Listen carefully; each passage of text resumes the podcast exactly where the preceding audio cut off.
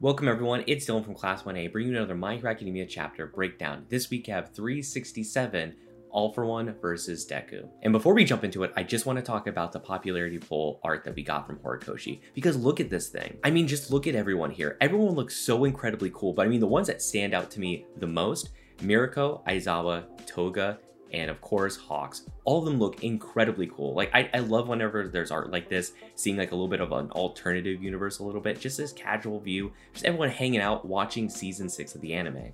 But with that, let's just jump right into the chapter. We kick off the chapter seeing how Deku made it back to UA. The small dots he saw flying were actually Stars and Stripes' crew. They stayed in Japan and are defending the airspace around UA. After a quick hitch, they bring Deku back to UA at top speed. Okay, so I actually thought these were villains. I think they set us up for that, you know, with All for One saying he's sending some people out, and then immediately next panel we see, of course, is the dots in the distance. But of course, it is just people there to help Deku out. When Deku reaches UA, though, he sees what he's been missing. There are bodies everywhere, including Bakugo. And of course, Shigaraki taunts him about this over and over again, which of course makes Deku go feral. And this is interesting because we've always had banter from Shigaraki. He's always been saying things, but they were more of like a impulse for him to say these things, talking about like the chess pieces and whatnot. But here, this is all for one talking. This isn't Shigaraki. This is classic all for one taunting here to get under his opponent's skin. And he's doing this very specifically because whenever Deku's in this like feral mode, his moves are really simple and he's not calculated which we're really going to need from Deku here if he has any chance of beating All for One Shigaraki. I'm, I'm, also I'm trying to figure out a name for this. Is it like Shigaraki for all, for one? Is it one for Shigaraki? It, it's got to be something here, right?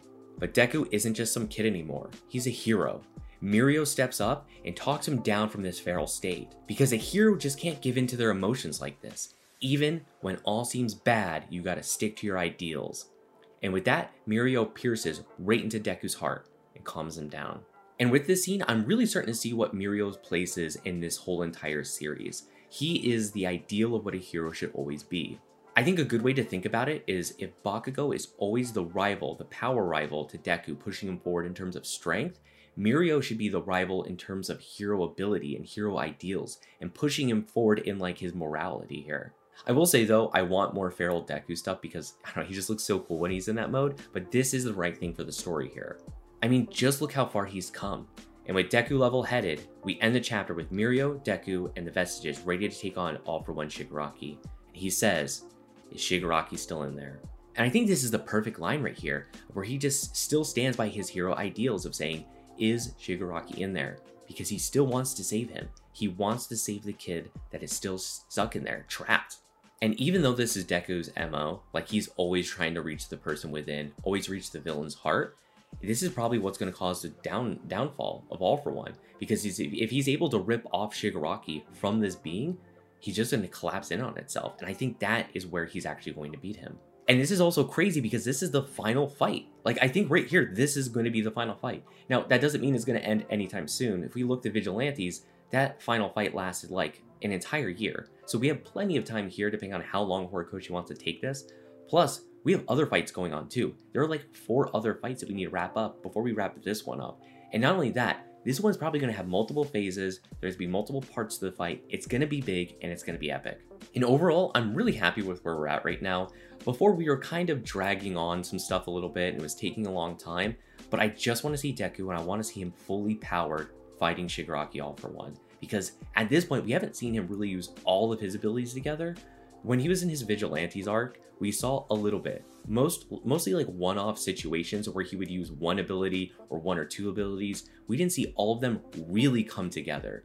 Like like we're gonna see right here. And plus, we still have one other quirk we still haven't seen yet. And on top of all of that, I want to know what's going on with Endeavor and Uraraka. Like those two fights are to be insanely cool. I'm so excited to circle back to them.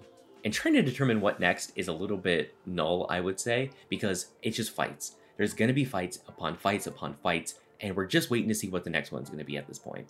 So make sure you're strapped into Horikoshi's wild ride that we're on because we're going to take it into the end of the series and it's going to be great. But with that, I hope you all are excited for the next chapter and also excited for the next season of the anime, which at the time of recording this is less than a week away, and you know that Class 1A is going to be covering it.